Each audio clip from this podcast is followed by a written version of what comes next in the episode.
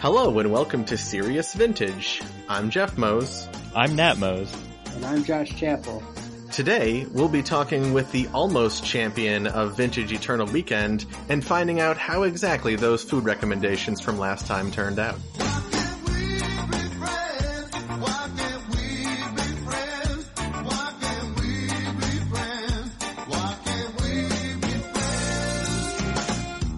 Hi everyone. We're here with uh, Nam Q Tran, the second place finisher at the 2018 North America Vintage Finals or Vintage Championship, rather. Hi. Yeah. Hi, Nam. Hi, Nam. Welcome to the show. Oh, thanks for having me. You're actually a guest that I have wanted to get on for a long time, if you know what I mean. Um, you could use the rim shot there. you're you're a guest that I've wanted to get on for a long time because you are a certainly a local workshops master and you've made the top 8 of vintage champs twice now with workshops. And in fact, going through our Team Serious Invitational all time results, I think we've had like 12 Team Serious Invitationals, and you have made top eight at nine of them if you play a Team Serious Invitational, you are almost a lock to make top eight. I think two of the ones that you didn't get top eight at, you weren't even present for. So you know, that was yeah, that's what I was going to say. The other, the other three just wasn't at. Yeah. so Nam Tran, great at workshops and just generally cool to hang around with. So congratulations on making the finals at North America Vintage Champs 2018. Oh, thanks. You're a hero to all of us. You really are. It's always fun to hang out with friends. Yeah. yeah, it is fun. Uh, let's get into the meat of your run. I mean, you've been playing workshops forever. How did you come up with the build that you settled on? For the last Team Serious Open, Raja had sent me a list that was a pretty stock Ravager list and there was a couple of different sideboard options, so I decided to just give it a whirl for the walls, And I went four and one that Team Serious Open. Uh, Jerry was in first place, and he's pretty unstoppable with his Paradoxical Oath deck. But I was pretty happy with my performance. Yeah. So what were the? I mean, what were the two sideboard options that you were trying to choose between? I know it uh, in your top eight interview or one of their interstitial cards, they had a question about you what would you have changed about your deck? And you said that there were some sideboard cards you would have changed. What were the sideboards that you were looking at, and what did you think you should have changed? In typical fashion, I bring in a whole bunch of extra cards on me just in case I want to audible into something. For the TSO, sure. I was running uh, minus one Null Rod, minus one Chief of the Foundry, and I was running a Sky Sovereign Council's flagship and another Precursor Golem. But for champs, I ultimately wanted another Null Rod, and I ended up shaving a Precursor Golem for a Chief of the Foundry. Okay. Well, I mean, the null rod. I mean, I presume was against paradoxical outcome, and yes, and the chief of the foundry was for what other aggro or workshops? No, pretty much anytime I want to board in null rod, I want to also board out cards that are bad with null rod. Say like a one-one ravager for two when the null rod's already in play. Oh, okay, sure. So that's just an automatic boost for all of your guys, and doesn't get hit by your own null rods. Yeah, I guess I was running okay. four Grafdigger's Cage and two Tormod's crypts, but it seemed like a necessary evil. But I didn't encounter Dredge all day, so maybe I could have shaved a, a Tormod's crypt. But you have to respect Dredge at an event like Eternal Weekend. Right. I mean, I expect a lot of your sideboard would have been planning for what you expected to face. So, I mean, if you had known in advance what you were going to face, you could have made better sideboard choices. So, yeah, hindsight's always 2020 right right. I know you had a pretty incredible run in the swiss right? Like you you were 2-0 in most of your matches? Yeah i was 8 and 0 and 2 on friday during the swiss. That landed me in third place and i believe i lost three games all day that day. Nice that's true and and you like did not have easy opponents like you beat andy markiton you beat joe bogard you beat Blaine Christensen. Like, I mean, these are people that have played vintage forever, right? Yeah, definitely wasn't an easy day. You were also on stream most of the day because you'd beaten Markiton early on, right? So you were the king of the hill, having taken down the previous year's champ. Yeah, apparently beating uh, Andrew Markiton made me a king of the hill, which put me in the feature area a lot of the times. Though I think day one, okay. my only streamed match was against Blaine Christensen. Oh, okay. I didn't realize. I guess that makes yeah. sense. Did that affect your play at all? Uh, no, not really. I wasn't sure if I was on camera or not. Some people told me my match against Andrew Markiton was the Time Spiral playback match, but I, I didn't realize there was a oh, camera okay. above me, and there wasn't. So it was just in the feature match area. Yeah. Oh, okay. I see.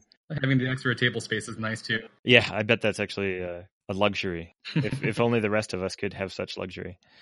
What did you face throughout the day? And I mean, did every did anything give you trouble? Well, my first round I played against the Jeskai Delver and I beat them 2-0. And the next round I 2-0 to Paradoxical Outcome. Then I, I played three blue-white Landstill decks, uh, one in round three, one in round four. That's where I got my first game loss. And then another around six. Uh, I lost a blue-white Landstill the first time to a game two Energy Flux. Then the second time in round six, I lost to a uh, game two Moat. And then I played against Uba Stax and I lost that first game. Then I beat a 2-0 uh, White Eldrazi in round eight and then drew the last two rounds. Wow. Yeah, like what? So what were your actual? So like moat, you're never going to beat, right? Like we'll we'll write that one off. What was your Hangerback round Walker. four? Round four. Yeah, come on. What well, was come the- on. That's how you beat Moat, right? Like that's the idea. Sure, it is the idea. I did get a Hangerback Walker up to five counters against the Moat, but then a Stony Silence shut me down and I couldn't win after that. Oh, okay. round four. What was your loss against Landstill there? Game two, he had Energy Flux and I just couldn't deal with it. Oh, okay. Yeah. And then your Blaine Christensen Uba Stax, you lost game one. Yeah, I lost game one. That, that match was on stream. He locked me out pretty good with a ensnaring bridge and null rod and Uba Mask and Bazaar, and he just smokestacked all my permanents away. Yeah, I imagine his list is actually pretty good against yours, especially if he can keep a welder around. But I mean, he outdraws you and just locks you down, right? Yeah, it sounded like he could have beaten me game three had he made different decisions, like uh, something about a Mox Sapphire and whether or not he should have ramped his smokestack or not. But like in the heat of the moment, it's kind of hard to make those kinds of decisions, you know, and Oh, execute sure. them flawlessly. Yeah. Yeah, I mean, it's just it's difficult to predict what you're going to draw and necessarily know what your opponent has in hand. I mean, there's a lot of variables that as a player you can sort of guess at, but you don't necessarily know for sure. Yeah, like I had him down to one life, and I was holding a walking ballista in my hand,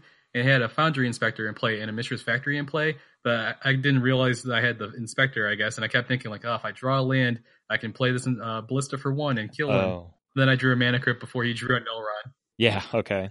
Basically, you were looking to play it for one, and you could already play it for one. Like, you, Yeah. you just missed that. Yeah, Okay. it was round seven. It was kind of late. Yeah, Magic is hard. Yeah, right. Yeah. Um, you faced Landstill how many times? Three times. Three times. times in the Swiss. Yeah, Wow. Was land still that well represented, or did you just happen to hit it a lot? there was a land still that ended up top eighting, but uh, talking to other people, they said like, oh, I played like three dredge all day. I played three workshops all day. So I guess it was just the luck of the draw for me. Well, they must have all been doing well though, because you were playing them essentially. Like you were, all of you were at the top tables. I I didn't face Landstill at all. I'm surprised. Hmm. Yeah, I mean they were in the five five bracket. Right. Well, ne- neither was I. I wasn't in the five five bracket. Come on. Three six four. I finished six three one.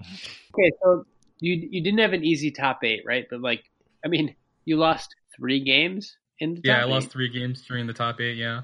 So I know, like, we had dinner that night and we were talking, and, and we knew at that point that you were playing against Survival, right? Yes. So okay, workshop Survival. You know, I was like, I don't know how I feel about this. I feel like this is going to be tough. And you're like, well, I've played against Survival, and like, it's been fine. And then we kind of got into testing the next day. So like, let's get there, right? Because like, I think this is one of the most interesting parts. Going through all the iterations of testing, building the deck to test against, and I mean, I don't know. Like we had uh, a place to stay, plenty of room. So Yeah. the next day, like Nam came over, we built the deck. I, I don't know. What did we test for? Like eight hours? I don't think it was quite that long, but it was kind of long. It was actually a impressive and interesting process that I was there for the beginning of. Like from my perspective, you know, we ate dinner after the Swiss, and I think our big worry was the survival deck. Uh, It's relatively new, and we knew you were going to be playing against it. Like you were definitely going to face that one. Past the first round of top eight, you know, things spread out, and you have multiple options. So Mm-hmm. but the survival decks is relatively new and you have played against you know blue decks paradoxical outcome jeskai whatever and you've played against other workshops countless times before but the survival deck was going to be you know something that you hadn't seen a lot of times and you seemed fairly confident in your matchup because you had played 10 games at the previous tso Mm-hmm. and did well in those. That was against uh, David Lance, who also did well at uh, Eternal Weekend in both Vintage and Legacy. So, I mean, you were playing against a competent player and, you know, had at least gotten some reps in, but it was very much a concerted effort among our group that you were going to play some games against survival and make sure that you knew the match inside and out. So that following day, that's what we did. You and Jerry Yang played for several hours. It was a long time. Because people asked me what my experience in the survival matchup was before, and I was like, "Oh, I did play against a band survival at, at a TSO before, and we played two go- two games, and I beat him in two games. And after that, we played maybe about eight games more for fun, and I and I won every game. So I was like, okay, I'm feeling pretty good right. about the survival matchup.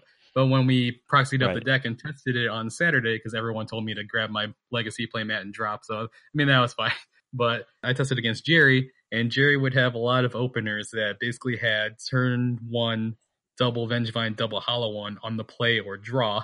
And I had to try and beat yeah. that every time, either being on the play or draw myself. And that was definitely an interesting experience. It was great because I was sitting next to Jerry, like we were, there was a group of us helping Jerry play the survival deck, which he hadn't played before. So we were helping Jerry play the survival deck. You know, there were people watching your hand, looking at different options and suggesting things. I like that of all the people who could have been playing that deck, you selected Jerry to force to play Magic against Nam. No, so Jerry was the only person that actively made the deck because he oh. already had a vintage deck and he just turned all the fake cards backwards and wrote the new card names on the back. Right. Gotcha. Yeah, everyone else is playing middle school. And I mean, uh, you know, Jerry is obviously a very competent player too. so mm-hmm. it's like he was testing against someone good.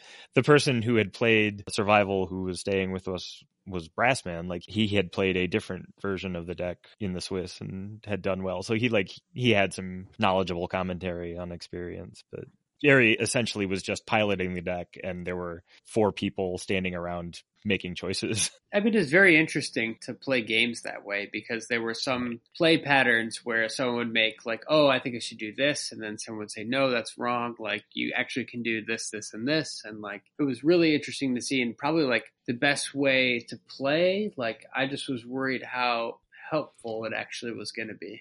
Right my thing was just that Jerry was drawing out of his mind. Like those were the best survival hands I've ever seen, where it was like regularly putting 16 or 20 power into play on turn two. And um, I was worried that we were just demoralizing you, Nam. Yeah, it was a little bit demoralizing because at first when we were playing, like we would play the first couple turns, and like every like land drop I made and every creature I played, like everybody made a lot of commentary, like, "Oh, well, you should have played this first instead, because in this turn and this turn you can expect this." and that will optimize this play later down the road. And I was like, huh, that's interesting. I didn't really think about it like that. And, Like my intuition with the deck, like doesn't really point me in that direction. And then Jerry having turn one 16 power like every game also didn't help. But Jerry did kind right. of reinforce with me like he was having these like really really awesome draws, and I was actually drawing pretty poorly throughout the testing, and like I was still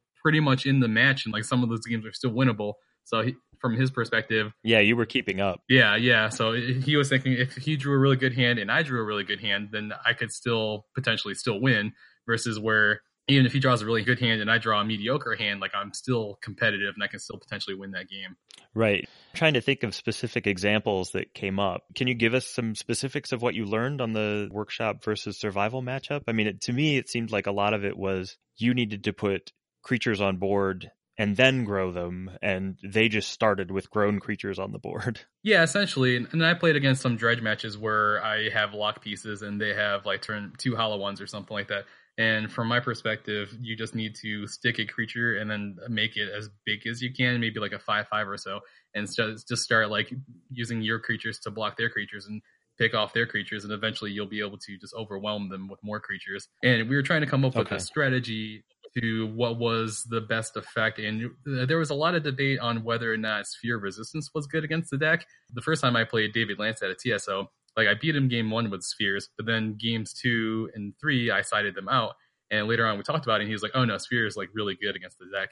And looking at Marshall's deck, which was my opponent in the top eight, he had 17 lands, four of which were Bazaar Baghdad's, as well as like five oh, Mox, right. the Lotus, four Noble Hierarch, and a Deathrite Shaman. So in certain instances, it seemed like it would be correct to attack the mana. Uh, sure, sometimes you might have to play a Phyrexian Revoker and name Survival of the Fittest, but depending on your hand and the board position and how things have developed, it might be correct to play Phyrexian Revoker on a Noble Hierarch or something like that. Oh, okay, sure. Yeah. Well, I mean, the part of the fundament of their deck is being able to get Vengevines into play, and that relies on them being able to cast two spells on a turn. So like mm-hmm. attacking their mana, taxing their mana prevents them from doing that and at least keeps that big threat off the board even if it's more difficult to keep hollow ones away. Yeah, the big question on whether or not Sphere was good came up a lot in testing and uh, eventually Jaco even ended up tagging in, taking over my spot, playing shops, and he tested uh, keeping spheres in the board and bringing in four Grafdigger's cages to see if Grafdigger's cage shutting off Vengevine was mm. good enough and that actually allowed me to sit on Jerry's side of the table and watch him play the deck to try and get a perspective on potential plays that the survival deck can make. Oh, that's interesting too. Yeah. Seeing it from the other side, then, were you able to give any insight like, oh, yeah, if you have this sort of hand, like this is going to hurt me more? I mean, did that become relevant or is that how helpful was it for you to see the other side of the board then? It was pretty interesting because most of the time, the hands that I would see Jerry draw I would just kind of look at it and be like, man, that doesn't really do much. But then yeah. after Jerry getting a lot of reps in, like he's just like, oh, actually, this hand is insane. Then he would draw well, Bazaar well, discard well. The cards would chain together to where he'd be able to put like lots of power on the board fairly quickly. And I think that's pretty much what right. the deck was designed to do. Yeah, it's funny as a you know longtime vintage player for me to look at a survival list. Like I can't comprehend it. Like I can look at blue lists or workshop lists and be like, okay, I see what's going on here you know, here's a few unique things. This is going to be their usual game plan. But like looking at a survival list, like I can get sort of broad ideas, but there's way too many green cards and for me to parse, right? Like it's just, this doesn't make any sense. Yeah, I mean, like survival, it doesn't exist without Hollow One, right? Like, so this is pretty much all Nat's right. fault because I think like Nat worked at Wizards when Hollow One was printed, so like this is all Nat's fault. Hollow One was in the can before I started there. That's all right. Fair fault. enough. It's on the record, not Nat's fault. Yeah, that's going to be the T-shirt for this episode. well, I guess it might have helped that I played a lot of uh, Legacy Survival. So I played like Red Green before. Sure. I played like Red Green Black. I played like Blue Green White with uh, Rox War Monk and like Loyal Retainers into Iona. So I played a lot of different iterations of Survival before in Legacy. Oh, okay. Yeah. Yeah, so that, I mean that seems like it gives you a leg up as well, just being able to understand that potential and how they can get through their deck. Mm-hmm. And uh, the list you played against, on the surface, it looks pretty hateful towards workshops. I mean, it's got a bunch of nature's claims and energy fluxes, and then mm-hmm. uh, stony silence. Mm-hmm. It seems like their game plan, if they can't do the put twenty power creatures on the board, it seems like their game plan would be to drop a turn two energy flux. yeah, there are a lot of games in testing where Jerry was able to stick in a turn one energy flux or two turn two energy flux, and sometimes depending on the hands and the creatures and your mana, you wouldn't be able to win that game, and sometimes depending on the cards that you had, uh, you could easily beat it. Like there are some games I, I beat turn one energy flux on the draw. There are some games that where Jaco beat turn one energy flux on the draw. So it just really depended. Right.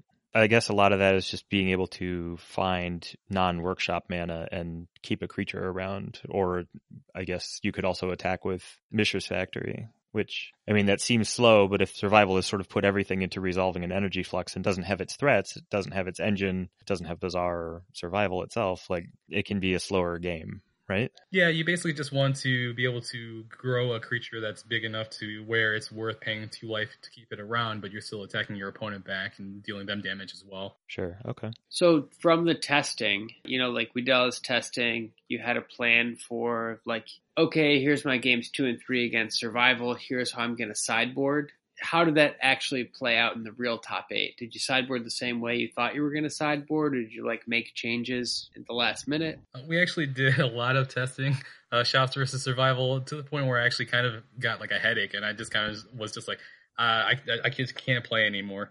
And to me, actually, it seemed like the testing was actually pretty inconclusive. So when I went into the top 8 mm. match on Sunday, I kind of just trusted my gut and I basically just stuck with the same plan I had before, or I think I ended up cutting like four steel overseers and the thorn of amethyst, and I still just brought in the three precursor golems, a spyglass, and a null rod. Or I'm sorry, not a null rod, a dismember. That seems reasonable. I think that's what you were doing for most of the testing that I saw too. Yeah. Which I mean makes sense.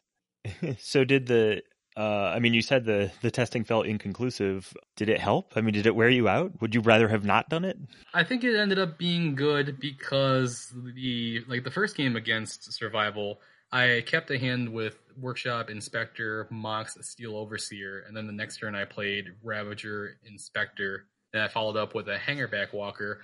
So Marshall had a pretty good start, and he actually ended up getting like two Vengevines and two Hollow Ones in play or something along those lines. But realizing mm-hmm. that his deck has one basic forest, and at the time he had Forest, Bayou, Mox Ruby in play with with a survival, I had a Wasteland in play, and I Wastelanded the Bayou and then I played another Wasteland, oh, yeah. and realizing that his only way to potentially beat me is if he fetches or plays Tropical Island because he already had a Wonder in the yard, and then he could potentially fly over oh, me. Right. But since I knew that he only had the one basic force and all his other islands were non basics, then I knew that Wasteland would keep me from getting killed by Wonder we were watching in the car on the drive back to Ohio, and like Jerry and I were really psyched that you had that Wasteland in play. Like we were we were cheering the fact that you had played around Wonder seemingly so expertly, and obviously you know that I guess part of that comes from testing and knowing the list in advance. Yeah. So also I want to say that the middle school testing that was happening around you probably helped you value Wonder higher than you otherwise would have. Correct. There was a fully foil blue green Madness middle school deck being played around me, and that deck looked pretty sweet. Yeah, that deck wins with Wonder a lot, doesn't it? Brought me back to the Odyssey standard days. Yeah. did your opponent, did Marshall play as expected? I mean, like, was he playing similar lines to what you were testing against? In talking with Marshall, it sounded like he played a lot of Magic Online, so he got a lot of reps in. I think he said mm. he hmm. played like 20 leagues before champs, and a lot of people were just playing workshop decks in the leagues just to prepare for champs. So he got a lot of reps in with workshops. He said he felt pretty comfortable in the matchup. And from his perspective, and it's probably true, the major benefit was me being on the play because he always seemed to be a turn behind, as well as me having uh, critical oh. cards at critical times like the second Wasteland first Tropical Island. Otherwise, he could still potentially win game one or game two. I think he mulliganed and he kept like a double survival hand, and me having a timely Phyrexian Revoker on his survival, as well as him being stuck on land, land, Mox survival, and I ended up playing a sphere. Then I played another sphere. Then I played a Phyrexian Revoker on his Mox Ruby while he was missing his land drops. Though I know he was holding a Savannah in his hand, and he was holding an Elvish Spirit Guide. He just needed a couple more cards to be able to chain something together to try and beat me in game two. Yeah, so I mean, it seems like he he played what he was given, and it sounds like the being on the play actually helped a lot. Then, right? Yeah, for sure. He should have had Jerry Yang draw his opening cards. yeah, yeah, but in a tournament, Jerry can't draw. True. I was actually flying back to Denver while you were playing Survival, so I was like, "Oh like, I don't know what's going to happen. And I landed and I'm like, oh man, Nam had beat Survival. I was like so excited. Yeah. So nice. Now you get to play against Rich Shea, who, you know, vintage player for years, right? Like also playing shops. So like what are your thoughts going into that? Like talk about that match a little bit. Multiple vintage fine or multiple vintage top eights uh, champs, Rich Shea. Yeah. Yeah, I was looking forward to playing Rich because lifetime I was one and one against Rich and in the shops mirror, it seems like it just comes down to how your cards pan out against how their cards pan out. Right. Kind of like earlier in the Swiss one I played against Andrew Markiton, like uh, I was on the play, he multi five, and I played Workshop Trinisphere, and it seemed like he had like a land lotus kind of hand, so he was kind of always behind in that game. And then in game two, played a Chalice for Zero and like a Powder Keg, where I had an Inspector, then Inspector Ravager, then a Precursor Golem. So his hands didn't quite line up for the cards that I had in my hand. And that's kind of what I was expecting to happen in the matchup against Rich. So game one against Rich, I had a pretty fast start, and he had a pretty good start too. We both had a lot of creatures, but it seemed like I had more creatures, and I was able to kind of swing past his creatures. Yeah, it seems like if one player has an aggro hand and the other one has a disruption hand, it, it, seems like there's a big difference in how those end up playing out against each other. Like you really have to figure out what's critical in on your side of the board. Mm-hmm, exactly. The differences between your two lists were pretty small. Like you, I think you were 74 in the main deck. Is that right? Yeah, the, our main decks were the same, except for he was running a Triskelion over a, a Chief of the Foundry, which I was running. Right, and then in the board you had uh, you had precursor golems and he had Wurmcoil engines. Yeah, he also had some like two powder kegs and a Ratchet Bomb, or the other way around. But he had like three bombs in his sideboard as well. Okay, and the, I mean those are a big deal because they can get rid of anything that costs X, which is your Hangerback Walkers and your ballistas, walking ballistas. Moxen. Yeah, yeah. like I said, we were watching in the car, and um, I think we were pretty excited that you were going to be playing against him simply because you know you've played that matchup. I mean, he has too, obviously, but you've played the workshop matchup so many times that you Nam Tran aren't going to falter in that matchup. Well, you never know. I guess I got lucky. Like game two, I mulled to five, and I had like a workshop inspector hand, and Rich just had like way more dudes than I did, so I wasn't really going to win game two. Yeah. Then game three, I got pretty lucky. Like I had my opener, and it was like workshop, mana crypt, precursor golem, Phyrexian metamorph, Phyrexian metamorph.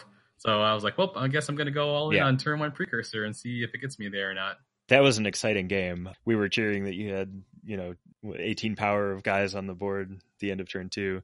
I, I, know that there was some criticism in the chat that they were saying you should have gotten rid of your original precursor golem to protect all of your tokens from what becomes mass removal. Do you have thoughts on that? I mean, it seemed wrong to me. Like, why not keep the extra three power on the board? Yeah, I think since my hand had precursor golem, metamorph, metamorph, like I did go turn one precursor golem. I was wondering if Rich would have either a powder keg or like a quick Wurmcoil Engine or his own metamorph or something like that. And I, I had a Ravager, so I mm-hmm. played the Ravager turn two. Then I played a metamorph copying my precursor golem turn two. And there is an argument to be made where I should have sacked my original precursor golem creatures to the Ravager to prevent Rich being able to destroy all of my golem tokens and precursors from his one dismember. But I guess from my perspective, right. since I had the Ravager out and I also had a Mishra's Factory out, if he did have the dismember, I could just sack everything to the Ravager. Then, if need be, I could sack the Ravager and pump up a factory, and then try to attack Rich with the factory. And if Rich isn't able to answer my my two precursor golems, then either he plays a Wurmcoil and I can copy it with my metamorph, or I can just metamorph my precursor again and mm-hmm. just make an army of golems. Right. Was he only playing one dismember? Yeah, we both had one dismember in our sideboard. Yeah, I mean that it seems like such an edge case at that point for him to get his one dismember. Yeah, you, you don't play around that, right? Like you don't play around the one of dismember and the seventy five cards. Like you put your number eight on and yeah. you just go to town. And if you don't get there, you regroup. Well, I mean, it is game right. four of yeah, top four, so it might be valid to try not to get blown out about your against your opponent's one outer. But even talking to Rich afterwards at Old School, like he did say that it was he thinks it was correct too to not sacrifice the precursor golems. So I don't know. I guess it yeah. just ended up working out. Yeah, I mean the the threat seems good there to me, but obviously you came through that match okay, so mm. you must have made a, an okay decision.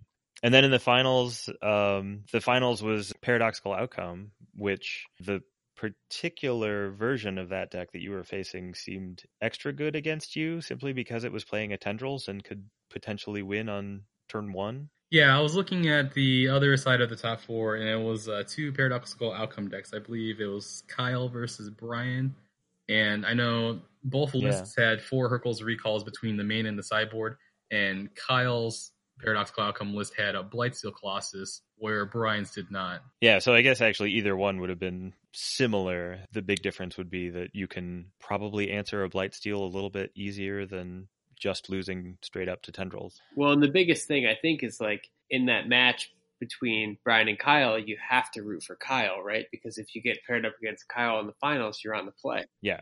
Yeah. yeah that was the big difference in that, the other side there. Yeah, because Brian was in first and I was in third, so that meant that Brian got to play in the finals. My feeling on Paradoxical versus workshops is that paradoxical seems like that's the deck that it picks on is workshops. You have so many answers. You can combo them out early. If you can hold on long enough you can play Hurkyl's and then combo them off. Like it seems like a rough pairing for you. Yeah game one didn't pan out so great. I think he mulliganed and he led with ancestral. Then i played a workshop into a sphere resistance yeah. which he force willed then he time walked and then untapped and killed me with tendrils what was your plan? I mean, obviously you have spheres, main deck, and then you have null rods in the board. I, I mean, what else can you bring in? Uh, I think that's pretty much all I brought in. I sided out some of my creatures that again aren't great when I have a null rod in play. So I brought in like the precursors and sure. the chief of the foundry, and I think I took out like the steel overseers and maybe shaved like a ravager, a Ballista, a Hangerback, or something like that. Uh, my game two hand was interesting because I mulliganed to six, and I thought it was kind of sketchy, but my six was like Wasteland as my only land, Black Lotus, Lodestone Golem, and Null Rod, and a few other cards. Uh, luckily, I was able to stick the Lodestone, and then the next turn I was able to draw a land, so I was able to play Null Rod and then I kind of just rode the lodestone and like maybe another right. creature or two for the rest of the game. And Lodestone's kind of a risky play against them because they have so many moxes, including all mox opals, right?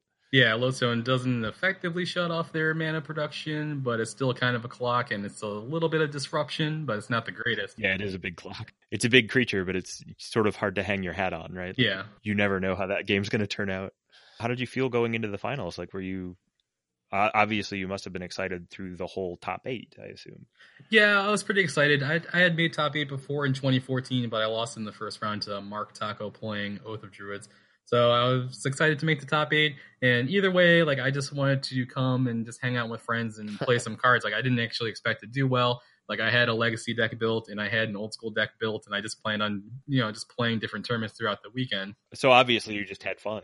Yeah, doing well was great, but I didn't have any high expectations. Like I would have been fine losing to Marshall in the first round of top eight and then maybe I would have like ran over to old school or something like that. So We would not have been fine with you losing in the top. No, I th- Nam. I think the only reason that you didn't actually win is there wasn't enough of us there watching you Yeah. for like all of that positive energy. Otherwise, you would have won. oh, it's possible. And then someone would have had to like run around with the painting like Lou Christopher. I mean, I suppose that's possible. There were some people that once I heard they heard that I was in the finals, they actually like t- told people in old school, like, "Hey, uh, just l- give me a loss the next round. Like, I'm gonna go to the convention center and I'll come back." And I think that worked out for some people. I think my buddy Raja, they actually ended Yeah. up accidentally dropping him from old school, which is unfortunate. But at least I was glad to see that I had some friends there to watch me lose. Yeah, that was my big disappointment of going home early was uh, not being able to to watch you in person. But as I said, we were watching online, so it was, Same. I agree with that because if you would have won, I would have been Lou Christopher. yeah, yeah. There there would have been streaking for sure, right? Like I would have been fine with it. My buddy Oliver had an old school deck built, uh, mono black, and he was going to play that, but he decided to not play old school and come watch me instead. And I would have been fine either way. If you wanted to go play, that's fine. If you want to come watch me, that's fine. But at least the entry fee for old school went to a Yeah. charity. So Yeah. How did Game Three go? uh, like I mulliganed to six, and I think Brian kept his seven, and he led with like Mana Crypt, Ruby, Opal, Top, and I played like Land, Mox, Soul Ring, Chalice, Zero, Sphere. Then he played Land Go, I believe, and I played Ballista for three, attack with Factory. Then he Hurkyl's recalled me, and then untapped and killed me with Tendrils. And I did talk to Brian afterwards. Like there was some debate with me on if I should play Chalice for two instead of Sphere.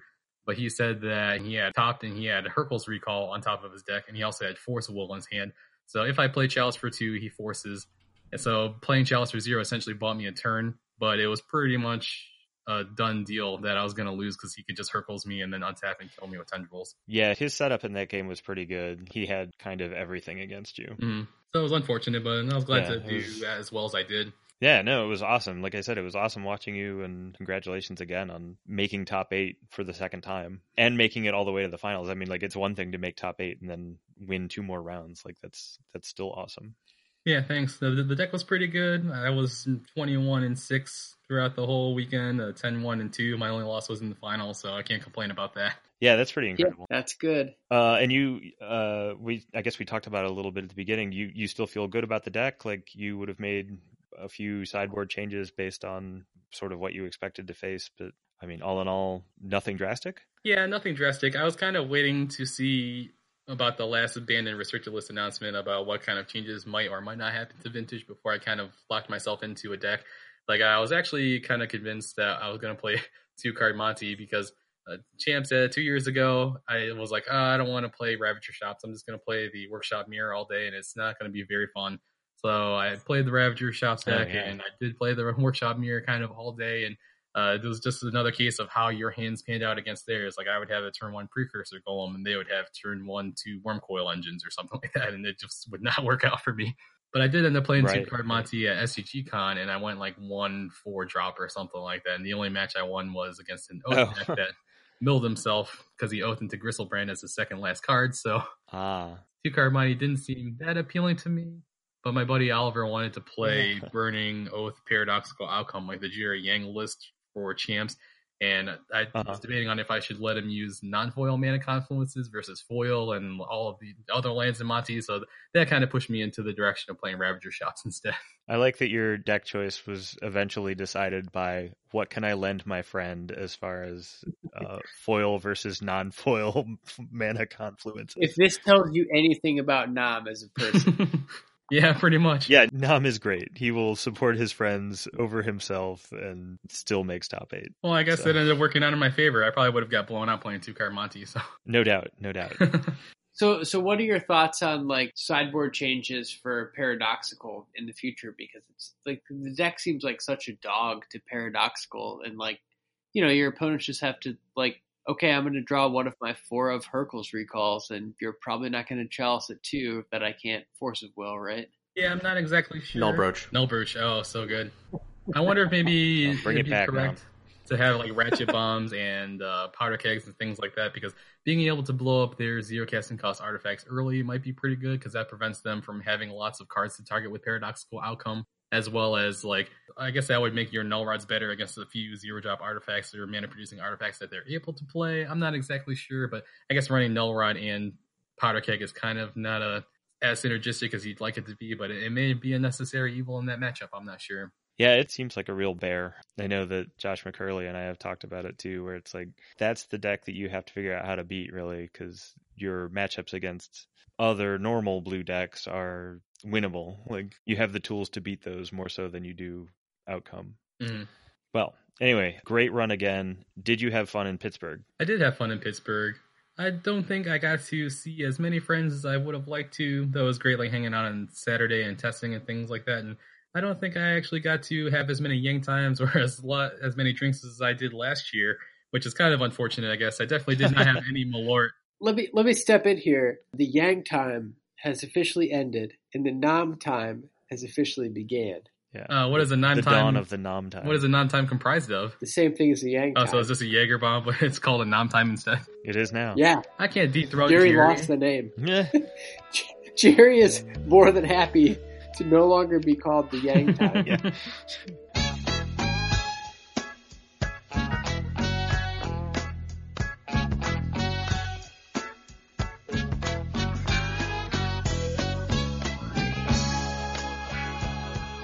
we still got to have a good time, and we all went out to Emporio on Saturday after the, or on Friday, Friday. rather after the Friday. Swiss.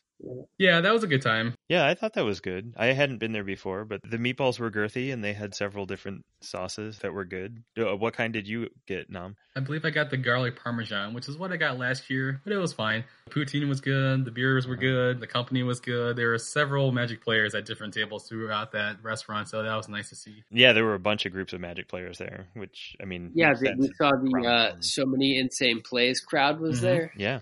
Yeah, I think I had these sliders and I got three different kinds. And, uh, you know, I don't remember which ones I got. So you probably got the special. The, yeah, the special was really good. That was The a. special was the Thanksgiving slider. Right. The meatball there was like a turkey meatball with cranberry and sage in it. Yep. That was a strong meatball. And I don't remember the other ones. I think the other ones were like beef and pork or beef and chicken. Yeah, Yes. that's right. I had uh, I had pork with the arrabbiata sauce. I don't remember the chicken one I got. It was with the other semi-spicy sauce, but yeah, all of them were pretty good, and they had a wide variety of beers available as well. That was good.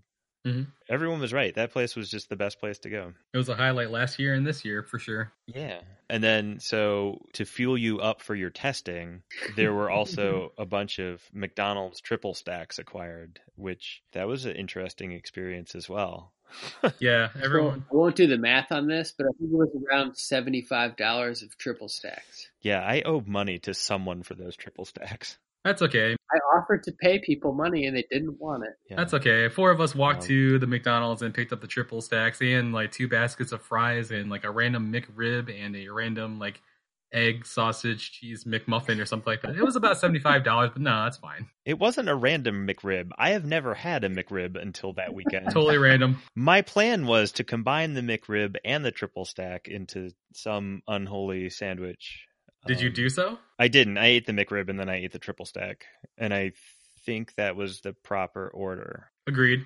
How many triple stacks did you? We ordered 12 triple stack. Yeah, I think there were 12, 12 triple stacks bought, and um, Brass Man had three of them, which I didn't ask how that went, but I would have imagined it was probably questionable. Like around three in the afternoon, I bet that was feeling like a mistake. I I mean, like if if he is truly the brass man, he's probably fine. He's got the iron stomach. yeah. Well, we did four each of the three different kind of triple stacks because the triple stacks are the same, but they have different kind of breading. So one of them is like an English muffin bread, and then one of them is like a biscuit bread, and the other one is like a McGriddle bread. Yeah, I had the McGriddle, and uh, I thought it was okay. I was.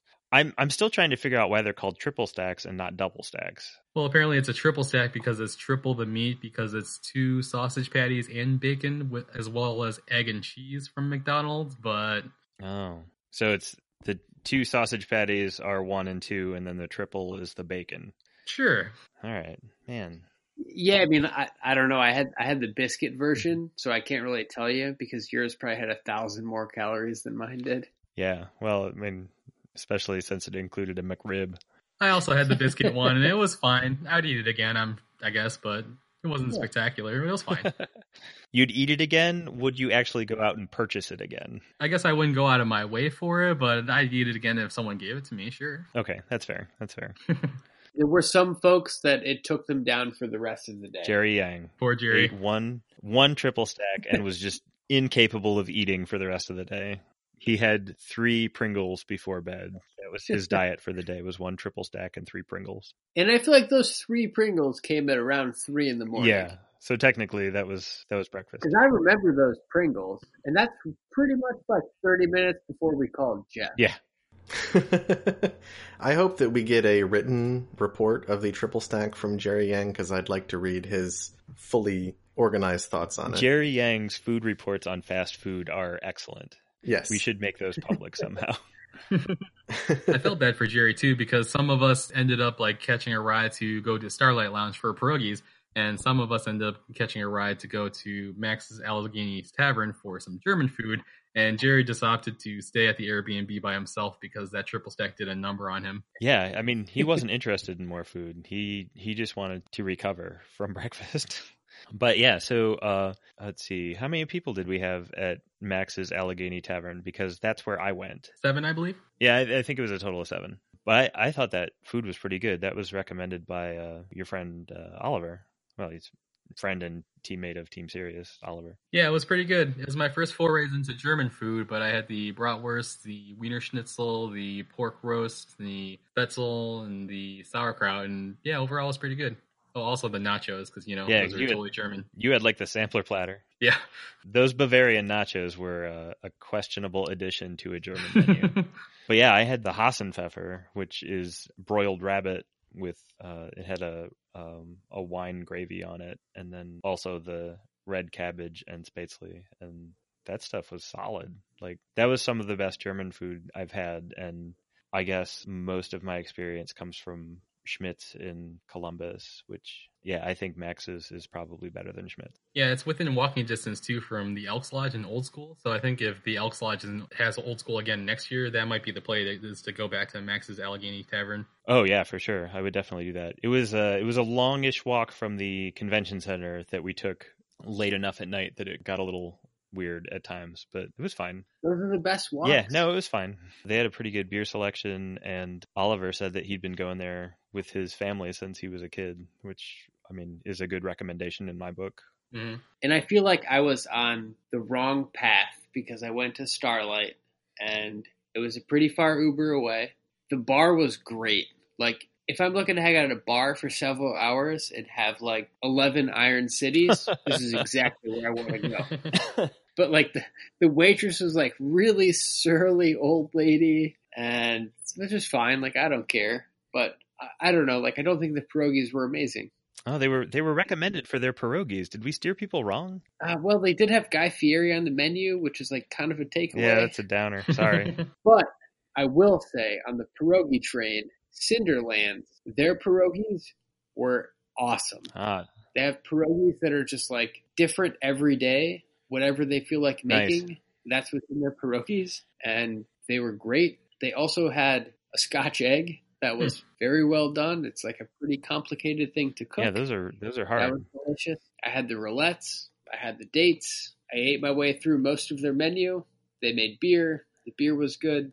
That was probably the best thing I ate all weekend. So this that was Cinderland. Cinderland's Beer Co. Oh man, I wish I'd heard about that place. Yeah, right. The Scotch egg was insane. So what's the best pierogi then? I mean, uh, obviously flavor combinations make a big difference. How how big were the pierogies at uh, Cinderland? So they had three pierogies on the plate for eleven dollars, and they were like they're not enormous, but they're like big enough that you can get three substantial bites out of each pierogi, which I think is fair size. Okay, sure, sure. The pierogies that they had when we were there were like eggplant, cherry tomatoes, feta, creme fraiche.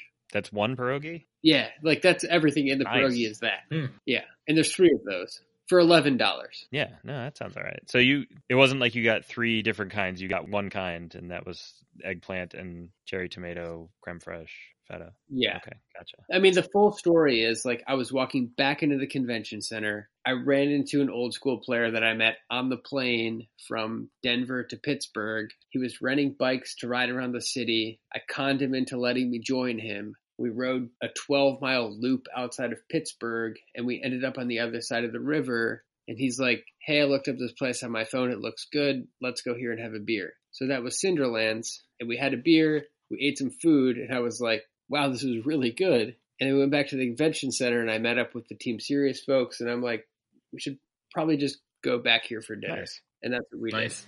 man. Sounds like a good choice. I'd say the other solid food choice, pretty close to the convention center, maybe like a block and a half away, was Bae Bae's Kitchen. Yeah, I heard you guys talking about that place too. Yeah, it's like a Korean place, which is interesting because the menu looks kind of interesting enough. So, like, I, I actually didn't know about the restaurant at all. I went to the convention center very early on Friday morning uh, when Vintage was happening because I had flown in from Denver. So I was still on mountain time and, like, you know, 5 a.m. in Pittsburgh was like 7 a.m. for me, and I was like ready Yeah. to go or, or whatever. Like, I was up really early and just walking around town. I'm like, okay, I'm gonna get breakfast by the convention center, and I found nothing. And I walked by this place that was closed, and I'm like, oh, whatever this is, it looks pretty good. And I looked it up, and it was this Bae Bae's Kitchen place. I didn't know anything about it; it just looked good. I'm like, I'm gonna go here, and I conned Jerry into going with me because you just wanted to be disappointed. You keep saying you conned people into going places with you, and I'm pretty sure they would have just gone, right? Like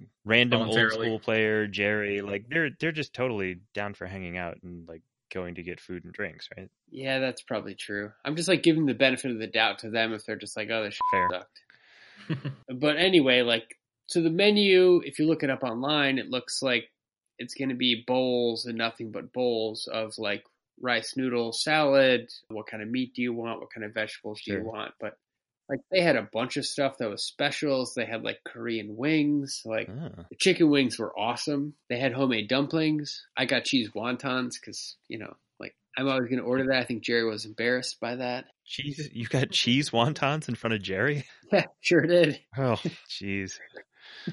One time I got Jerry to order uh, General Tso's chicken for me. and I can imagine him just trying to mumble that to the server. Can I- I only did it so I could tell the story. General Tso's chicken. nice. What? General Tso's chicken. What? But yeah, I think those those were probably the two uh, winning meals for me. I had a pretty good uh, experience dining with Jerry Yang. The Monday uh, after Eternal Weekend, we went to Los Guachos in Columbus because I was hyping him up on the fact that there had been a online article that called their Al Pastor the third best in the United States, which seems unbelievable because it's in Columbus, right? Like I don't know why it would be so good in Columbus. I think we've talked about this restaurant on the podcast before. But anyway, uh, we went there for lunch and Jerry was impressed. I think I convinced him that the Los Guachos Al Pastor is some of the best in the country. Wow. I mean, he even admitted it. Jerry's a hard man to impress. He is though. Like That's an understatement. yeah, like I always feel embarrassed to like I'm going to recommend a restaurant to you and I know you're just not going to like it. I'm sorry, Jerry, but this is my recommendation. But anyway, yeah, Los Guachos was a hit. And actually we went to Buckeye Pho in Columbus, and he also thought that was pretty good. Hmm. Well, at least he didn't think it was bad. I think there's a difference. Yeah, for sure with Jerry. Yeah, actually, I was I was pretty pleased with the food that we found in Pittsburgh. The weird thing was that the breakfast place recommended by around the corner from our Airbnb used ground bacon on the breakfast sandwiches, which I just didn't understand. Hmm. I mean, they were still good. I still ate them. It was just weird. That's not like ground chocolate, is it? No, I no.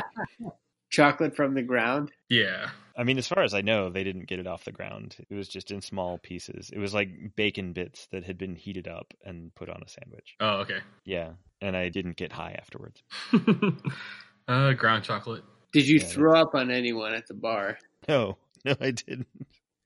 I feel like at some point we either have to cut this bit or explain this story. inside story. Because, like, it's, I think we just explained the it's story. really weird.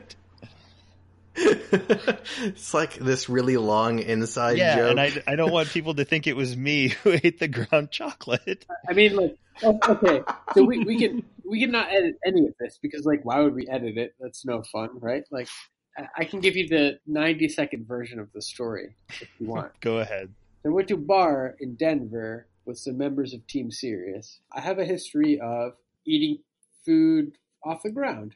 I was standing next to a member of Team Serious, and I picked up a chocolate bar off the ground. I smelled it. It smelled totally normal. I took a little bite of it. It tasted totally normal. And I'm like, okay, I wonder if there's weed in this. I'm going to take it to Jerry Yang because Jerry Yang can taste anything. So I had Jerry take a little piece of it, and he's like, nope, there's no weed in here. We proceeded to eat the entire thing. I think I had five pieces of it. Some other members had several pieces of it. We continue on our tour of having beers, and then we went to dinner. And I was sitting at dinner, and all of a sudden everything slowed down for me, and I was like, oh, there was weed in that chocolate. and yeah, that was that's pretty much the story right there. So don't eat chocolate you find on the ground. Yeah. Or do. Have an adventure. Do what you like. Yeah, you know, like, are you gonna not do that? and, Like, never have the story in your life? Come on. Right. I mean, I expect that most people wouldn't eat chocolate off the ground in the first place. But, you know, you never know. You never know what could happen. Wasn't it already Adventure. missing Adventure a is piece? out there. And the label was blank? Like, This is true. It was missing a piece, and the packaging was blank. yeah. Seems perfectly legit. Yeah, I mean, sometimes people drop good chocolate, right? Yeah, it could have just been an accident. It was white chocolate. It had fresh blueberries. Like, I mean, this was like no joke. I mean, I'm sure that the person who left that was bummed that they left their obviously really good quality weed chocolate somewhere. Yeah, we probably we probably ate thirty dollars worth of chocolate, Yeah. yeah. and that's their fault for leaving it there. Yeah, you capitalized on that one. So did several other people. I do feel bad about accidentally drugging a bunch of my friends. Whatever. They're hanging out with you. They're living for adventure too. That's just that's how it Yeah. goes when you But to be fair, I drugged myself the worst. Were you okay after that, or did you end up like, you know, I mean, like I didn't have any violent, violent like expulsions of fluid from my body, but I did like end up playing computer games for like the next seven hours and like trying to sleep on a floor for the next eight. nice. sounds pretty great. Yeah, I mean, like I mean, it wasn't ideal for me because like that's not something that I willingly do and enjoy, but it's like I like chocolate, and you know, I just tricked myself. Fair enough. Well, that's the ground chocolate story. Someday we'll find out about the toilet paper mitten, and then we'll never have to do man. another podcast again. I think we can probably wrap this up. Nam, I have I have one last question. What do you think about the vintage metagame right now? it's in a weird state where it's kind of fun, but there are just certain archetypes like kind of at the top of the food chain.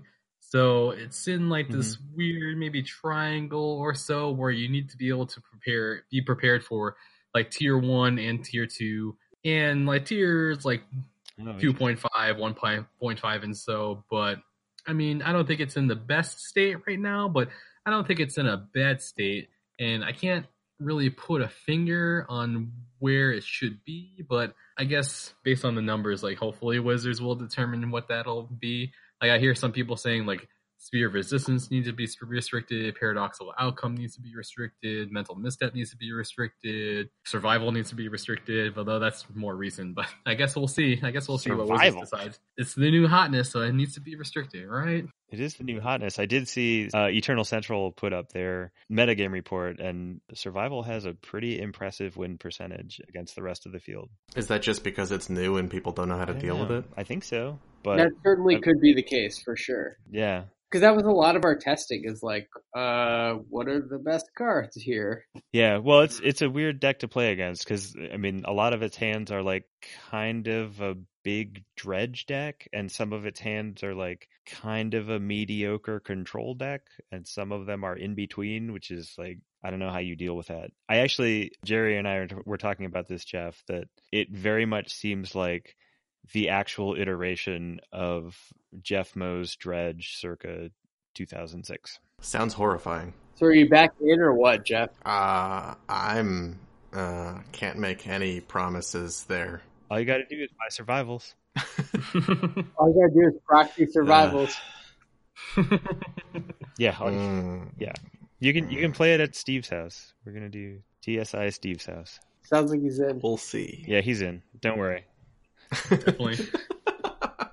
Nam, are you gonna play at the TSI in December? Yeah, I'm signed up. I don't know what I'll play, but either way, it's going to be a good time. Always a good time with at TSIs with friends. Nice. Yeah.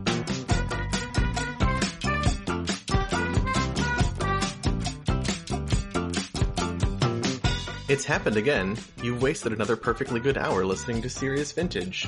I'm Jeff Mose, I'm Nat Mose. I'm Josh Chappell. And I'm Nam Tran. and we hope you'll join us next time for more Serious Vintage.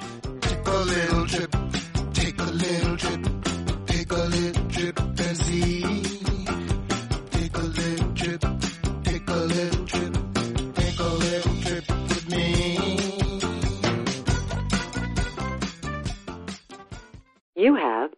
new messages.